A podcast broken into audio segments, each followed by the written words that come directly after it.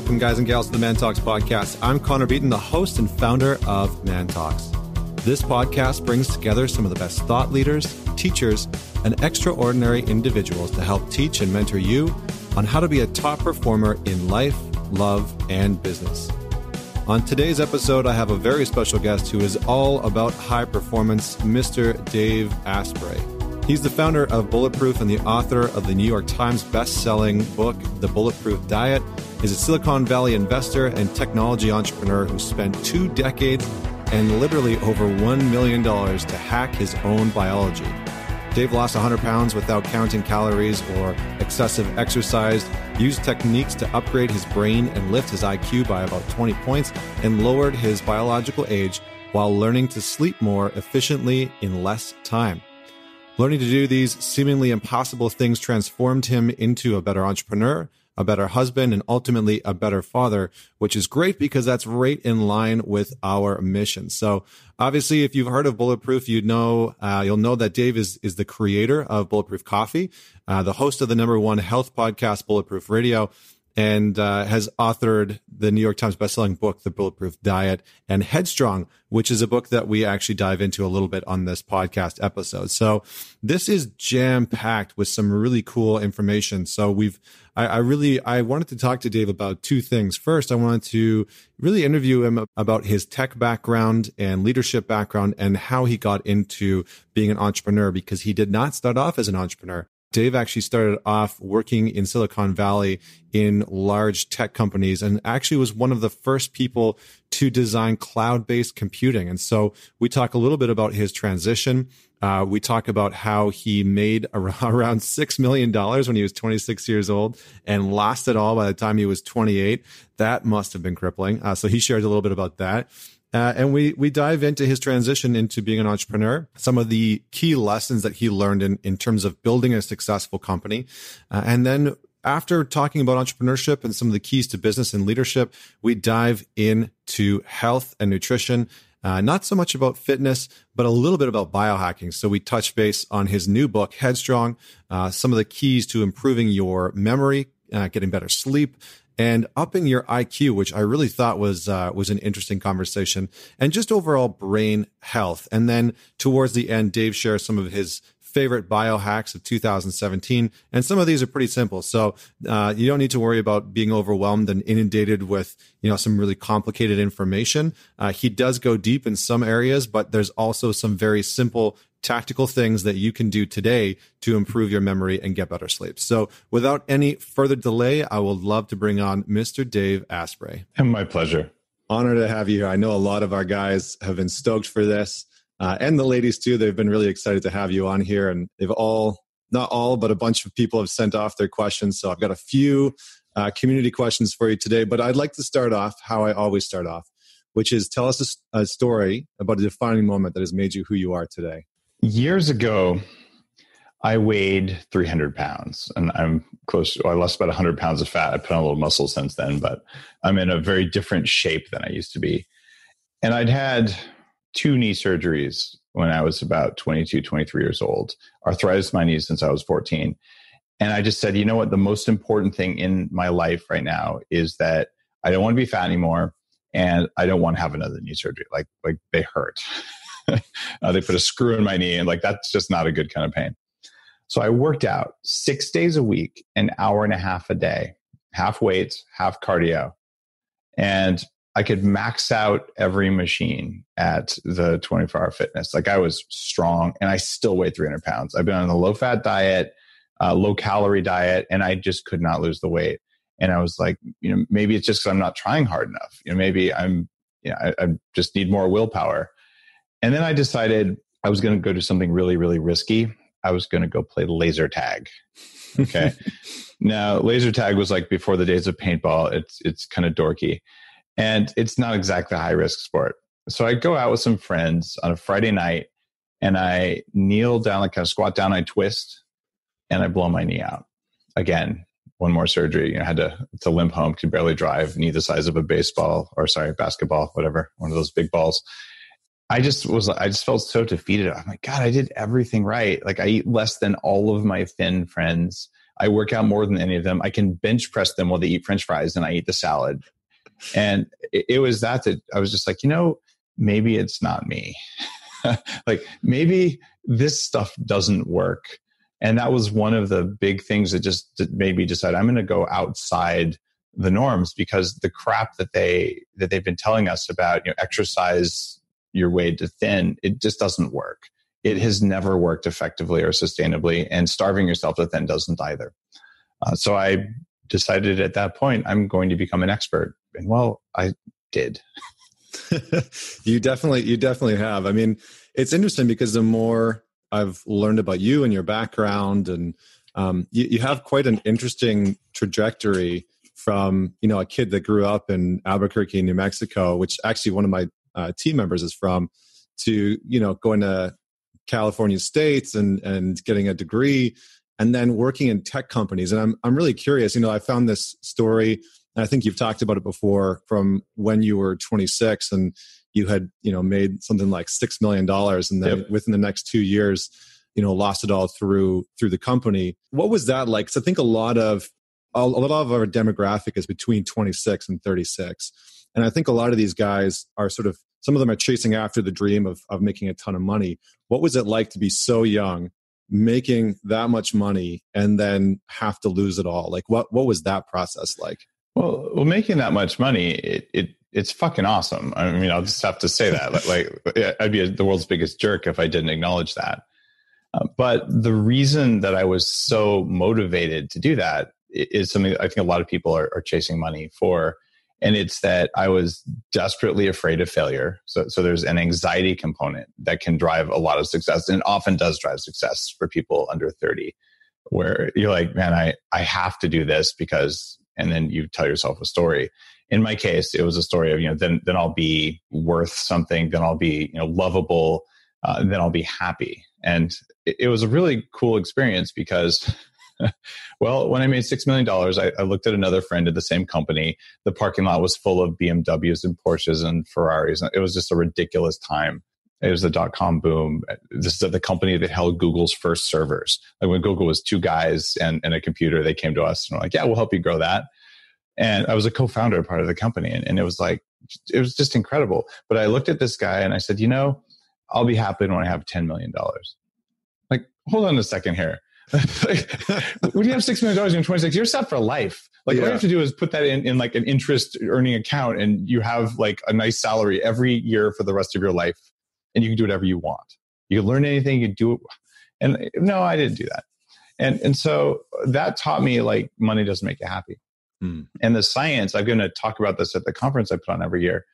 Uh, the science on that is that above about $75,000, you don't get any more happiness. Having your basic needs met so you're not looking over your shoulder all the time is important. And what I did for that is I gave up a lot of, you know, travel and social stuff and it was like just work, work, work all the time, which isn't really the best choice. And something else happened earlier before that. Um, the two things that are really attractive when you're young are, are fame and money, right? So uh, the money thing didn't work. But even earlier, it turns out I'm the first guy to sell anything over the internet uh, like it was a t-shirt that said caffeine my drug of choice i sold it out of my dorm room at university of california at santa barbara and i was featured in entrepreneur magazine and about 80 other publications. Like there's this this fat kid like my my my fat proof picture is like from entrepreneur magazine when i'm like 22 23 and i have these these glasses and i'm like my face is all red and puffy and i'm wearing a size double xl t-shirt. I wear a large today right? So, but literally, we didn't have the word e-commerce yet. Like I, I, helped this company called the Meta Group that was acquired by some consulting group write the first white paper in the industry about e-commerce. So like I was there at the beginning, and the day I sold my T-shirt on on something called Usenet was the same day, or maybe the day before, Virtual Vineyards, which became Wine.com, sold the first other thing on the internet. And so like like that's that was my fame. And you know what? Being famous, having your picture in magazines, it didn't make me happy having money didn't make me happy. So it's like, gee, maybe happy comes from somewhere else. So I'm really fortunate to do all that. Losing $6 million and just being set for life and then not being set for life, or maybe call that being upset for life, uh, that also on the WHO list of stressors is the equivalent of like losing a family member. like like it is an enormous amount of, of psychological and emotional stress where like what's going on all the feelings of helplessness like like you know failure facing all that stuff it, it certainly helped me understand you've got to address like the software layer the belief systems in the head because if you address things biologically so you have lots of energy and you use the energy to run a crappy operating system in your head it, you're not going to do as well as you could. Likewise if you have no energy and your processor is really slow and you're like i'm going to do all my personal development work and upgrade my software without enough energy to do that you're not going to like the results either so stress comes from the stories you tell yourself and stress comes from biology and you've got to address both of those if you want to do the things that i talk about yeah, I love it. I love it, man. Like that's such a great story that sort of encompasses a lot of the different challenges that that people face, not just men, but but everybody, uh, especially yeah. in those formative years. Yeah, I mean, I was going to say like it's you have such an interesting transition because you know you got a degree in computer info systems, and you had some like interesting paths and, and, and, interesting companies that you worked with in, in terms of the tech sector. And I'm curious as to how that has translated into biohacking? Like, are they similar industries? What skills did you find that transferred? Because I think a lot of people, when they go through a transition, they're like, oh, I was doing this career and now I'm shifting into this one. And everything that I did before is irrelevant. And it sounds like some of the success that you've had is really taking the lessons that you learned in that previous degree and in those previous businesses and applying them into what you've done with Bulletproof. Well, there, there's three things you get uh, when you work in an industry, right? You get like the hard knowledge of, you know, how does the technology work and things like that.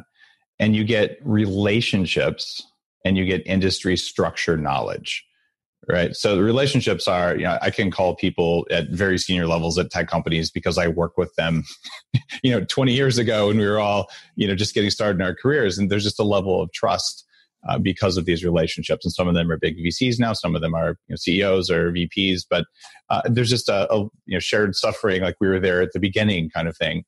Uh, and when you switch industries, those relationships can be less valuable sometimes, but not always.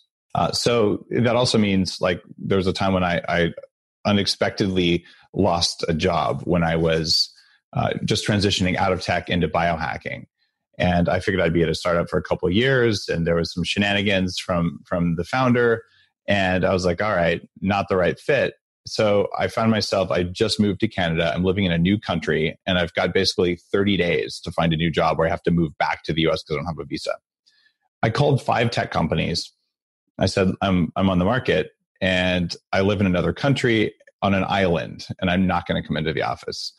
And three of the five made me an offer within two weeks. Okay, that's the value of working in an industry for a while. And they said, we don't care where you live, we want to work with A players.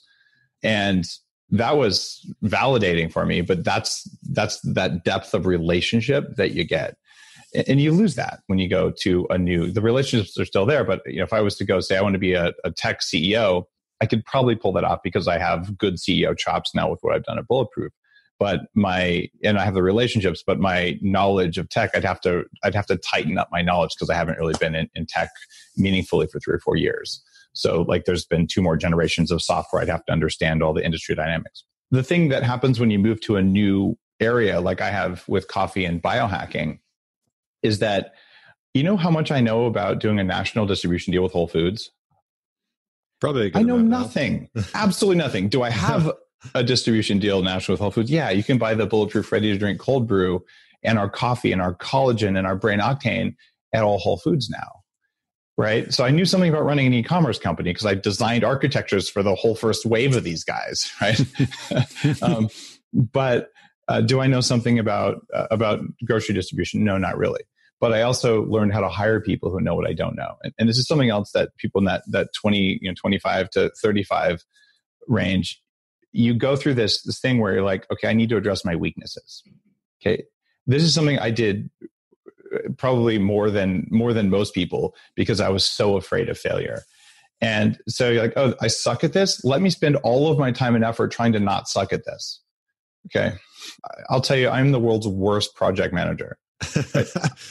so I decided I would go out and become a, a certified project manager. What? like no that, that's exactly backwards on how to do this so what i learned how to do was how to hire people who have solved the problem before and, and at different phases of a company when you're a tiny company like i started bulletproof like look i'm making a quarter million dollars a year and i've got stock options at a publicly traded tech company. They pay me to fly around and give keynote pres- uh, presentations uh, around the world in five star hotels. Like there's a worse life than that by a long shot. Yeah.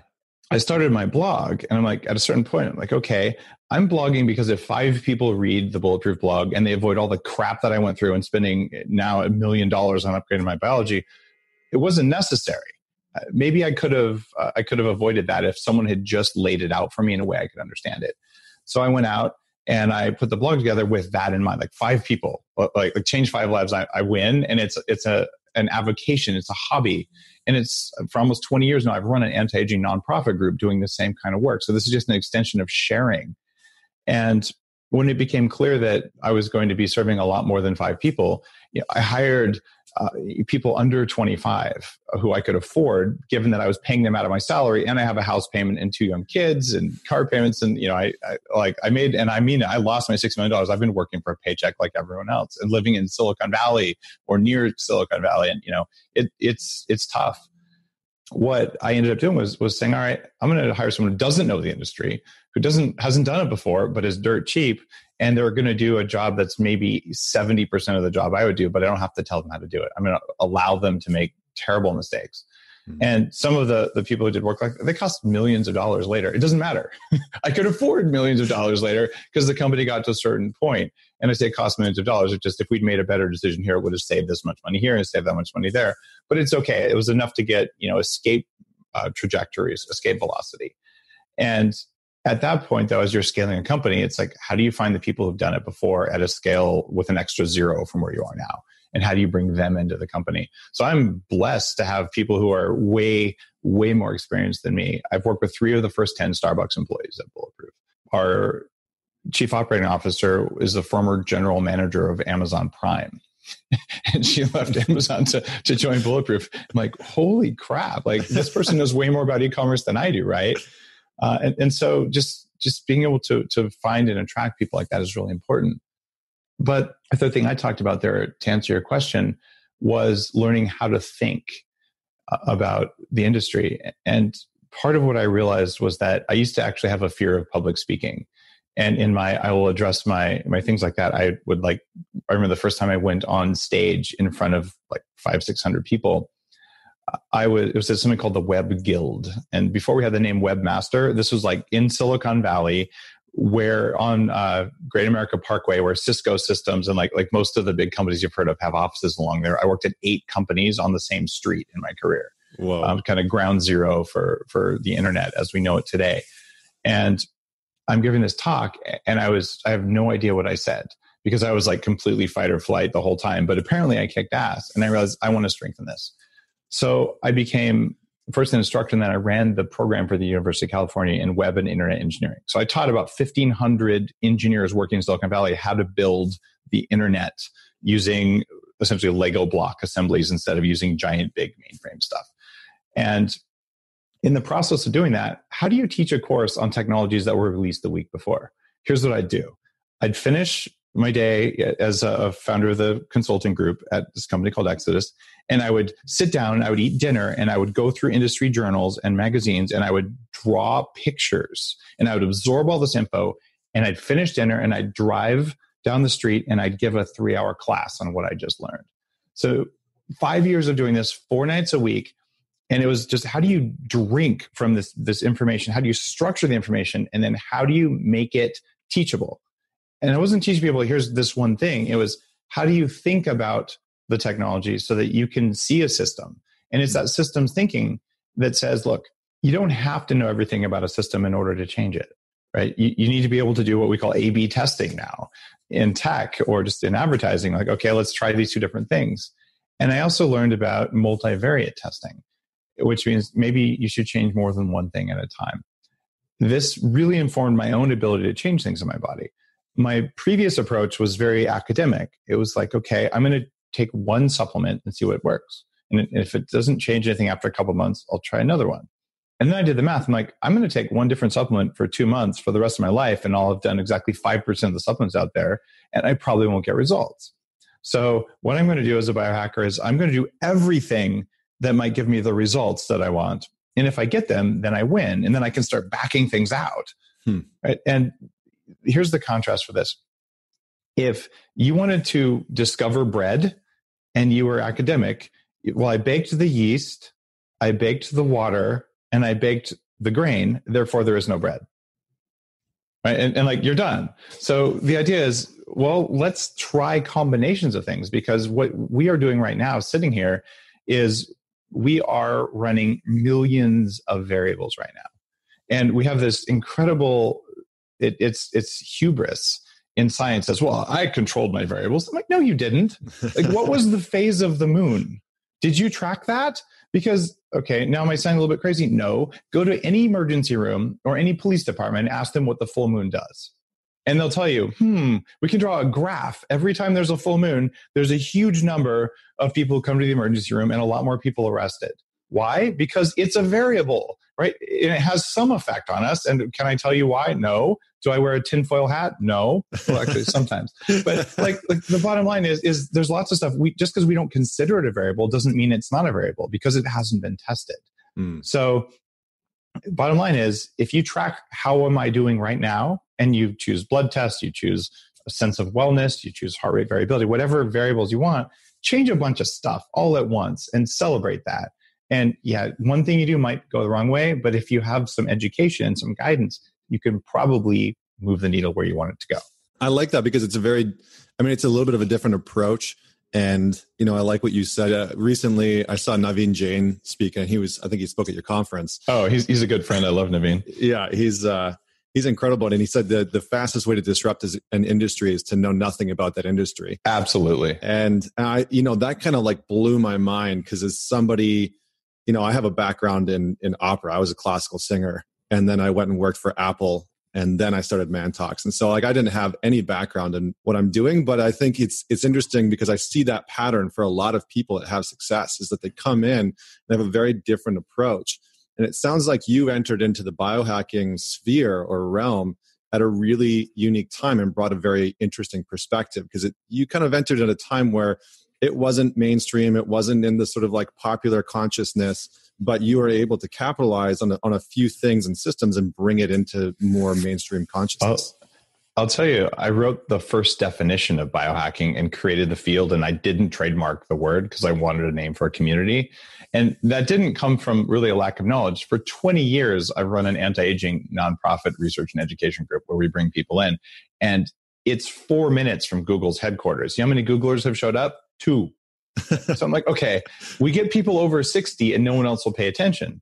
Right. So that means something's wrong. And then I, I joined Quantified Self in the very early days. I'm like, well, you know, I'm not that interested in measuring myself. I want to change myself. I want, you know, like, like there's just a difference here. So I said, all right, anti aging doesn't work as a field, and quantified self doesn't work as a field. What is going to work is biohacking because it allows me to take bodybuilders, anti-aging people uh, pro athletes special forces people all these people and take all these techniques that i've been pulling from from my own biology and put them together so that we can now talk about this. And that definition created a movement right? And, and just talking about it and now it's becoming more mainstream. But mm. that was not from a lack of knowledge. It was from 20 years at the time i guess 15 years of working with older people and being sort of frustrated that look if you start doing this when you're actually when you're in utero you get the most benefits. But if you do it as a teenager or a 20 year old you will save so much money and time versus doing it when you're 60 or 100 and trying to reverse aging which you can do and i've seen it happen. Mm. uh, so it, it was that that thing but that was just what i did for fun. It was this ability in tech to say there's this complex system called the internet I don't own the network. I don't own anything in the middle, yet somehow I can do something over here and something over here happens. And if it breaks, I can fix it, even if I don't know everything. Mm. And that's the system in our body right now. We don't know so much about ourselves. Yeah, I, I love that. And, you know, it's interesting because one of the things that I definitely wanted to dive in with you on this episode is in and around, obviously, your new book, Headstrong some of the research that you've been doing, some of the things that you've found out, I think that there's a lot of information swirling around now, especially about the brain and about cognitive abilities and cognitive function.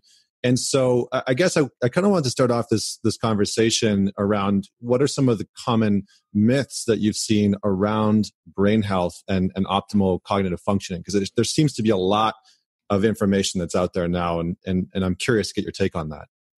One of the biggest myths that's still out there is that you know you have X number of brain cells you're born with, and you'll die with those. Okay, uh, that's been completely proven to be just a, just wrong, and there's still lots of people who believe it. The internet has accelerated our ability to learn about new science, and quite often we learn about new science before our physicians do which is amazing because if you're focused on an area, you may do more research than a doctor. And doctors are in a tough position because they're competing with Dr. Google. And a patient comes in who's read everything about their condition, and the doctor has hundreds of patients with hundreds of conditions. Like it's actually not possible, uh, given you know three minute per patient time, to to really expect someone who's not a specialist who doesn't spend an hour with you uh, to do that sort of thing. It's just a a strange it's a strange situation right now where we can learn so much that we maybe didn't know we could learn. Yeah. Yeah. And then you have platforms like Watson that, you know, can diagnose a patient with accuracy far above, you know, a group of doctors because it has like the latest versions of of papers that are out and the latest research. And yeah, I mean it's it's extremely interesting. I was just talking with uh, Naveen, uh, Naveen Jain. He runs a company called Viome. That's V I O M E that can get more information about what's growing in your gut than has ever been known in all of human history, including like viruses, bacteria, and things like that. Oh, by the way, um, there's some kind of oh, people get a free copy of Headstrong if they use the code Bulletproof on the Viome, on the Viome website. There we go. Um, but what Naveen did that was just fascinating is he has a team of artificial intelligence researchers. And in two weeks, they took the the knowledge from Helen Messier, who's, who's one of the, the better functional medicine doctors I've worked with. They took her knowledge and put it in the system, and within two weeks, it could diagnose people as well as she could in two weeks. And and going back, we, we talked about my, what I studied, my information systems. I actually have a concentration in something called decision support systems, which was artificial intelligence. But my teachers taught us do not say artificial intelligence because it has never met expectations in all of history. And if you say artificial intelligence, people will just be sad. So don't call it that. And like now we're finally doing it and it finally works. It only took another 20 years after I got my degree for, for it to now be something that we can say without laughing at ourselves. But the idea is how do you use the computer to help you make good decisions? And in two weeks to take a top functional medicine doctor and encode that so that you get better diagnostic precision without even having to have you know, the the Watson Deep Blue kind of perspective on things. The world is changing, and everyone listening right now can go out and Google a symptom and become completely fearful and convinced that you're suffering from some strange genetic malady that you're not suffering from. but when you put enough data into the system, it'll help you know, okay, like, no, you're not going to die right now. But here's the top 20 things that might be most effective uh, to help you change things. And, and what our brains really do is they're pattern matching systems.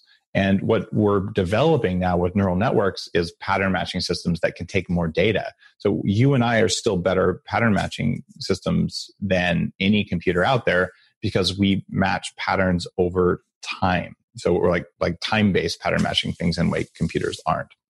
And you were talking a little while ago about this fixed brain state versus uh, these things you can do to improve your brain. And, and that's one of the things you can do is you can become better at matching patterns by reprogramming your pattern matching. What sucks for us is that most of the pattern matching in our body and the pattern matching at least in, in my view of the world from headstrong is that pattern matching starts at a subcellular layer and it rolls up through the whole system. And this is because i think like an internet guy not a biology guy. And that's how the internet works. Like, like, there's multiple layers and each layer does something and feeds the results up to the next layer, to the next layer. It turns out that your mitochondria, these little tiny ancient bacteria that are inside your cells that provide power for the cells, they are the interface with reality. They sense everything and they do localized pattern matching and then they roll that up and send it up to a nerve. There might be 15,000 mitochondria in a nerve right? A lot more of them than there are of us. And they are ancient bacteria with their own little set of programs that they're running. And they roll up and they roll up until they get into the brain, they get into the prefrontal cortex. And there's six layers of that. And eventually like, oh, look, like there's a thought. But by the time the thought happens, like all the good stuff is already has already happened a long time ago. So given that the mitochondria are largely in charge, they look at at us as a petri dish that they control. Hmm. And we look at ourselves, look at me, you know, I have this great body. Like, no, I'm sorry. Like, there's something inside your body that can decide whether or not you have energy right now and can make you feel a huge amount of pain when they think you're going to do something that might be life threatening. So, those mitochondria have tilted our pattern matching so that we are excessively worried about threats, including threats that are not actual threats, like the things I talked about that made me uh, both successful but also unhappy. Those things about fear of failure, fear of not being loved, uh, and these are meant to keep you from you know being eaten by tigers or you know burning to death and things like that. But because we're so overweighted to avoiding death, uh, that drives a lot of, of what we're doing. And so when we look at what's going on in the brain, you spend an inordinate amount of time and energy uh, focused on things that you're unconsciously afraid of that happen in your pattern matching system before you have a chance to be rational about them.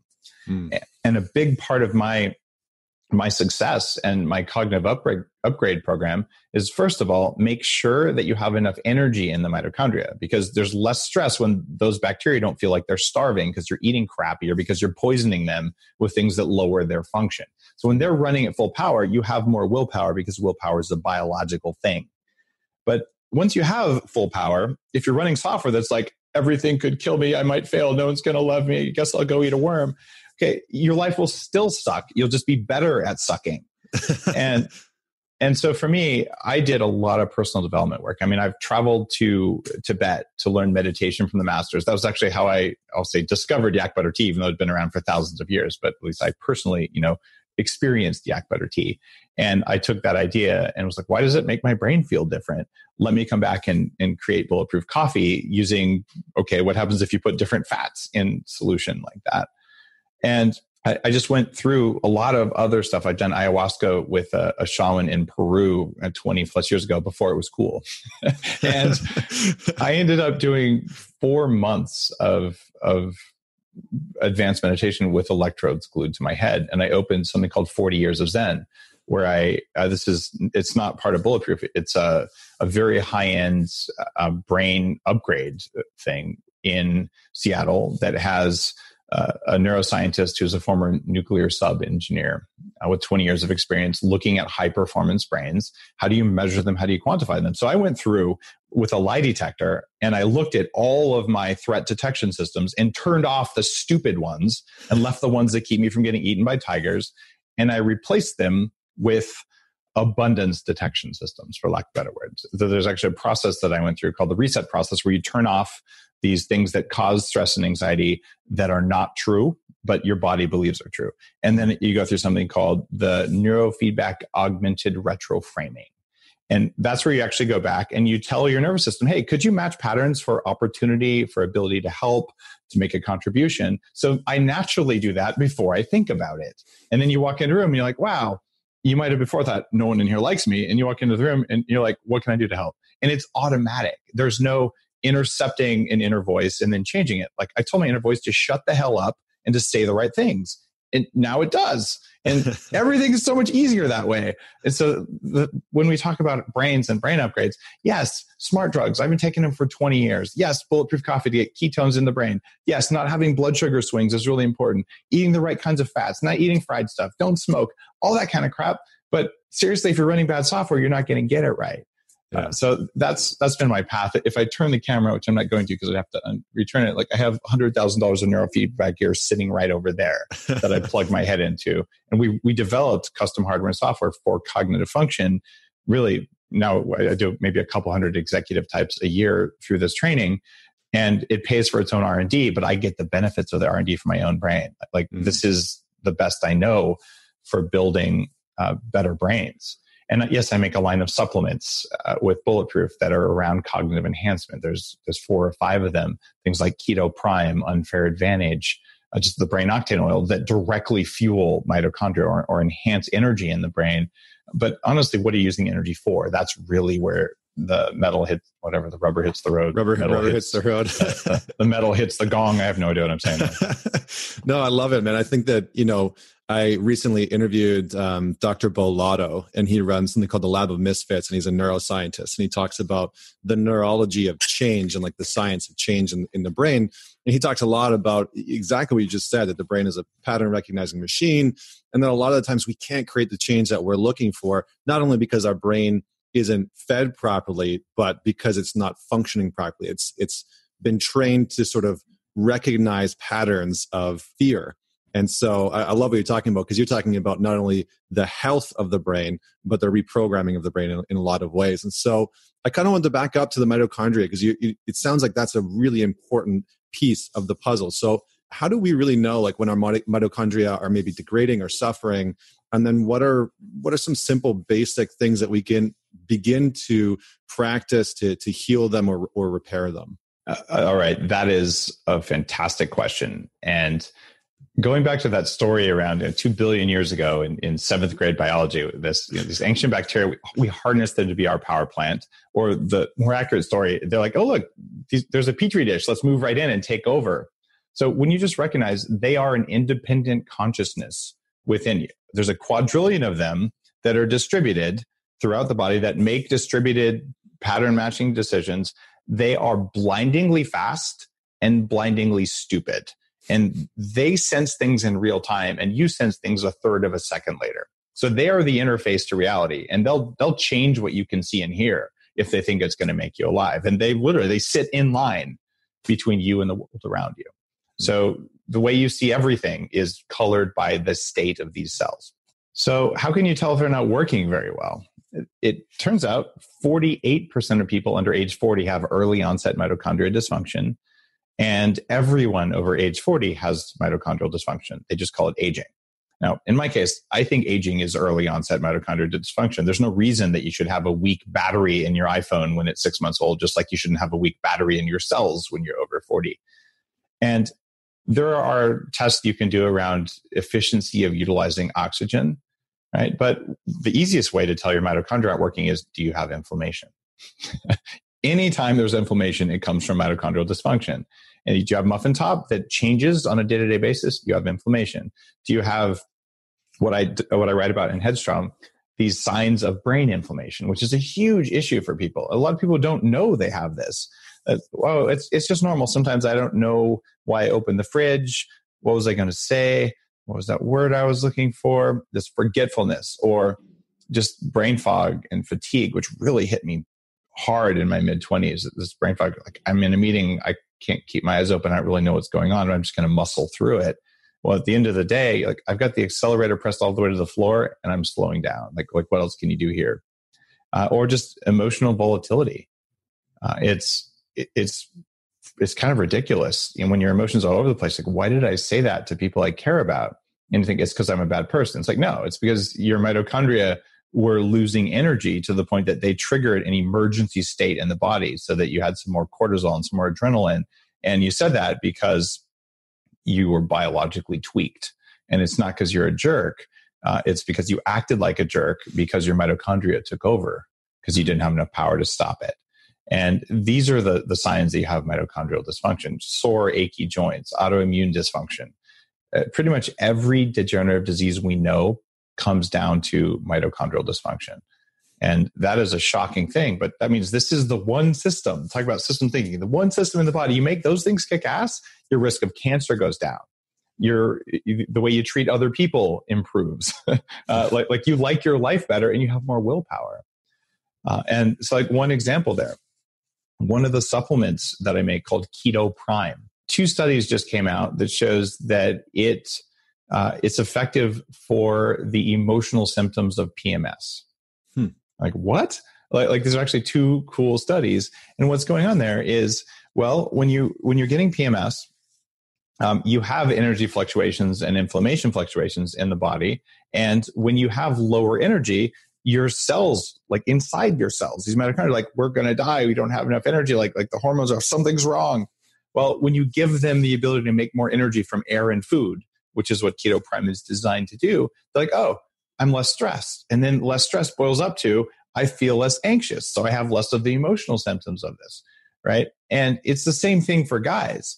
We're not necessarily getting it on a regular monthly basis like that, but you, you were exposed to something in your environment, you ate a crappy meal, you overexercised, you underslept, eh, like all sorts of things like that. You know, you stayed up late partying. The next day, you're hypoglycemic or hangry, or you know, you're you're just a jerk, right? You know, your middle finger gets extra active when you're driving. All that stuff, uh, it it is mitochondrial. So, what do you do about this? In Headstrong, I write eight or ten different things, and there's like a two week program for it. But one of the things you do is something that sounds a little bit barbaric, but it's only the strong survive.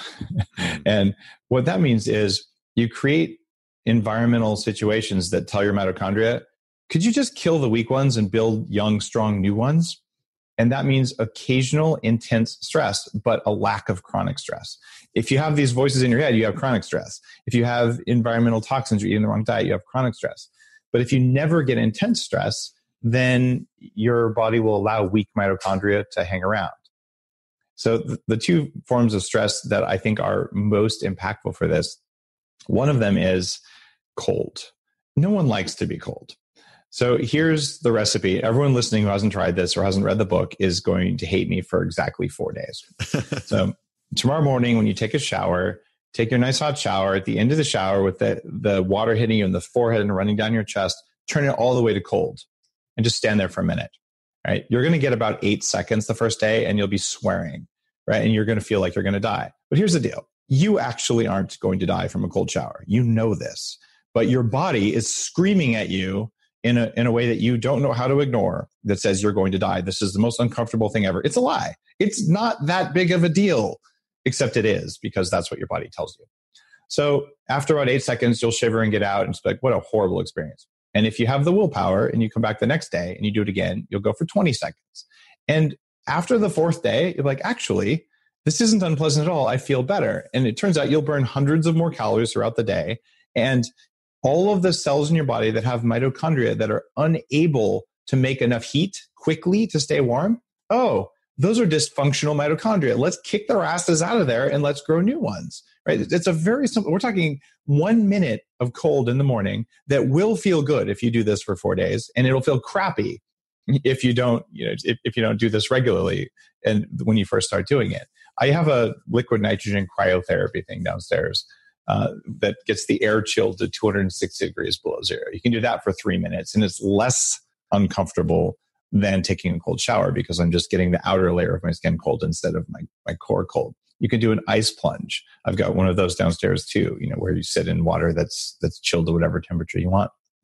And cold is big. The other thing is called cyclical ketosis.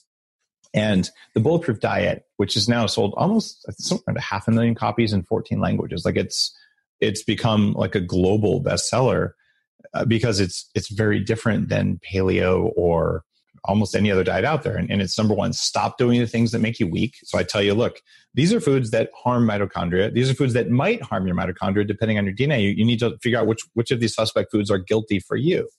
So for about one in four of us, you eat things that are supposed to be healthy, like bell peppers or potatoes or, or cayenne peppers or tomatoes.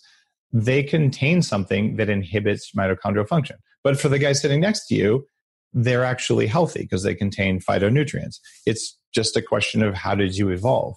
So different foods are biologically compatible with different people. And if you're eating the stuff that causes constant inflammation, you're not going to have the energy that you'd want to do. So bulletproof diet, step one, stop doing the stuff that makes you weak. Step two, be in ketosis some of the time. And ketosis is this mode you go into where your body burns fat instead of sugar as a primary fuel source. You do this because the neurons in your brain, they love ketones. In fact, they'll choose ketones even if there's sugar floating around. But the immune system in your brain, called the glial cells that helps to prune and build these synaptic connections, they like sugar. They like blood glucose. So you'll see that like there's these camps of people who are like, well, something's good. That's all I should do. So I used to be a raw vegan, right? That, that is not a good path, I'll tell you. But those people are like super angry vegans. There's also super angry keto land, right? We're like, you know, if I ever have a gram of sugar again, I'm a bad person, and so are you, and you should be ketosis for the rest of your life. I'm like, look, man, the polysaccharides that would be like cross-linked sugars that form the immune coating on the surface of your cells and the mucus that lines your gut, that's made out of carbs. So occasional carbs, especially for women, is important. The bulletproof diet, I'm like, look, here's how to go in and out of ketosis. And by the way, put brain octane in your bulletproof coffee and you get ketosis right away. It, it creates ketones as it's metabolized. It's a source of exogenous ketones. Hmm. And that's one of the reasons bulletproof coffee last year, you know, 100 million cups of bulletproof coffee sold because people feel different when they have ketosis. And the cool thing is you can actually eat a donut and drink your bulletproof coffee. You shouldn't do that. Donuts are fried, they have bad oil, and they're full of sugar and grains. They're, they're terrible for you. But if you do that and you have this brain octane, at least you'll have some ketones present to help you combat all the nasty things you just did from eating the donut. So like like that that's why ketosis is so powerful. You don't have to be on a zero carb diet for a week to get there. You can get there with uh, basically brain octane, which is yeah. kind of a cool deal. So those are some things. Ketosis and some cold exposure would be really good. I love it. I love it. Well, I, I can definitely vouch for both of those things because I've seen a huge, huge shift just by implementing those things. So um, I, have got one other one for you. You want another yeah. one? Yes, right. yes, please. Something that I've written about a lot is around light exposure. I was just about to ask. I, I actually uh, started another company uh, uh, called True Dark, and their mission is to solve the world's junk light problem. So I have like a portfolio of companies. I I am you know the CEO, and I'm focused all the way on bulletproof. When I see a problem that I can solve, I'm like, okay, I'm going to put some resources towards that. And uh, True Dark makes the glasses I'm wearing right now, and these are the the Daywalker glasses. It, it turns out we've changed our indoor lighting environment. And we have LED lights. We're staring at monitors with bright white lights behind them. And these have five times more blue light than our body is supposed to have. So during the day, when I'm indoors, I wear these glasses that filter out exactly half the blue light. And you do that because you need a little bit of blue light during the day to tell your body that it's daytime. But then at night, uh, TrueDark makes a set of patented optical filters. They're these, these glasses that are in the red spectrum with multiple layers in them. And they filter out every spectrum of light that tells your brain that it's daytime. So you can wear these, you can still see what's going on around you, but your brain thinks it's pitch dark. Because remember, I said there's a quadrillion mitochondria in your body and they're sensitive to everything. They listen to the entire electromagnetic spectrum, which includes visible light and the ones in your skin and very specifically in 5% of the cells in your eyes control the timing system their job at night is to rest and recover and work as a system. But if half the cells in your body think it's daytime at night the system goes out of whack and the end result is blood sugar dysregulation. Even things like cancer are correlated with staying up late and getting exposed to, to bright lights at night. So i control my light exposure. And one of the other things that will wreck your body, if you have LED lights in your bedroom, like even just the little ones on your charging things, it'll trash your mitochondria. They communicate with light at night. They make little things called biophotons, the same way LEDs work, and they talk to each other. It's one of the ways they do this. And you can disrupt that with a blue or a green LED in your bedroom. So that same company, TrueDark, makes little dots that are optical filters. You put them on top of LEDs so that no spectrum can get out of them that's harmful to your body. And then you get blackout curtains. And I sleep in a blacked out room. In fact, my room is not just blacked out, the electrical grid in my room is disconnected from the circuit breaker with a remote control switch. So I have like a sleep cave that has nothing my body listens to other than darkness. And my sleep efficiency, I can double my deep sleep if I use the True Dark glasses before I go to bed. Mm. And I've eliminated jet lag from my life. So I'll tell you, you sleep better, get all your mitochondria doing the same thing at the same time by controlling your light exposure. It makes a huge difference. And you actually experience at the end of the day from things like daywalkers, I get less sugar cravings because if you have less brain stress from filtering out junk light, then you want to eat less junk food. When the brain is stressed, you get sugar cravings. If you can lower that, I just I have more energy at the end of the day to go home and play with my kids uh, when I control light. And I write about this in Headstrong because it's one of those things you make one change. Okay, I bought better curtains for my bedroom so I don't get these street lights coming in through the window. And I covered all the LED lights and maybe I wear these glasses, I get dimmer switches. So I just, hey, I tell my body it's nighttime before I go to bed. Like it's not rocket science, but the reason it works, it's all mitochondria. Mm, I love it, man. Well, that's that's great because I was going to dive into the light question after, and I know that we're we're running short on time, so I have two quick questions for you just to just to end things off. In your opinion, what are the top biohacks in 2017? Because we're almost wrapping up the year. Uh, and and then secondly, you know, we've we've talked about a few different tests that people can can go and take to optimize their health uh, from Viome to a, a, few other things. What, in your opinion, are, are the top two or three tests that are out there right now to to support people in their journey? All right. Uh, first one, top couple biohacks. Uh, one of the the biohacks I wrote about in Headstrong that's really changed things for me. Uh, everyone's saying, Dave, like you look a lot younger and, like I, am leaner. I'm at 12.7% body fat right now uh, than I have been. It's actually something called polyphenols. And polyphenols are present in herbs and spices, coffee, tea, chocolate, a little bit in red wine, and in brightly colored vegetables, things like berries we like to call them antioxidants, but what they are is these are light signaling molecules that come from foods. And this is why some international borders to this day are the original spice trading routes. They didn't trade spices 2000 years ago because they tasted good, because they're vital for survival, because your mitochondria need them. So I made a commitment. The average person gets one gram of polyphenols per day if they drink coffee, which is the number one source of polyphenols in our diet in the US anyway. Uh, I said I want to get at least two grams and ideally four. So I have a new supplement called Polyphenomenal that has 1.7 grams of polyphenols, which would be like pounds and pounds and pounds of food, way more than you could get. And so I've been doing between four and five grams of polyphenols a day. I do five cups of coffee, three decaf and two caffeinated. I do like my first one bulletproof. The second one is the bulletproof beans, but I usually just have espresso with lunch and I put brain octane on my food. And then I'm using polyphenol supplements. And the difference has just been really profound in the level of energy that I have, but it, it takes a little while for them to build up in the system. Uh, so I think that just our awareness that it's not an antioxidant thing, it's a signaling thing. And you're enhancing your cell's ability to be strong. So polyphenols would be uh, one of the, the top biohacks. And the other one is actually also the answer to your second question. It's the Viome test. Hmm. Getting to know what's going on in your gut we've had tests for a few years that have okay here's like high level bacterial classifications with a little bit of data. When you get a full picture of every type of bacteria down to detail levels plus virus plus fungus no one's ever done the fungal biome in your gut before. I did a documentary called moldy. It's at moldymovie.com about what mold does to us. And if you have mold growing in your gut or yeast and you don't know it it's going to affect mitochondrial function mold is the ancient enemy of bacteria and you are powered by bacteria. So you got to figure this stuff out. There's just never been a way to get a picture. So the Viome test, I'm an advisor to Viome. I've been working with Naveen really closely and he's an investor in Bulletproof. Uh, this is like one of the things I'm most excited about for this year. And like I said, if you use the code Bulletproof, you get a free copy of Headstrong, uh, which is kind of a cool deal on the Viome website. But those are the two things. One getting the data, understanding what's going on so you can more accurately hack it. And the other one is we know eating more polyphenols changes your gut bacteria, changes your mitochondrial activity. And there's just so many good arguments for this. And getting a broad spectrum thing like the polyphenomenal is a really good idea. Awesome. Awesome, my friend. Well, thank you so much for joining me on the podcast today. This was phenomenal. So, uh, it's always a pleasure. So we'll put all the links uh, for everything you talked about from Viome to the code to your book.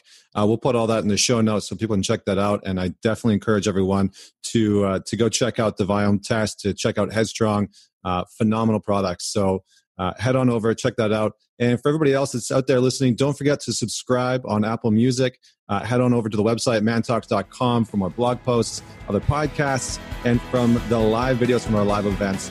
Uh, until next week, this is Connor Beaton signing off. Thanks for joining me this week with another inspiring conversation with another inspiring individual.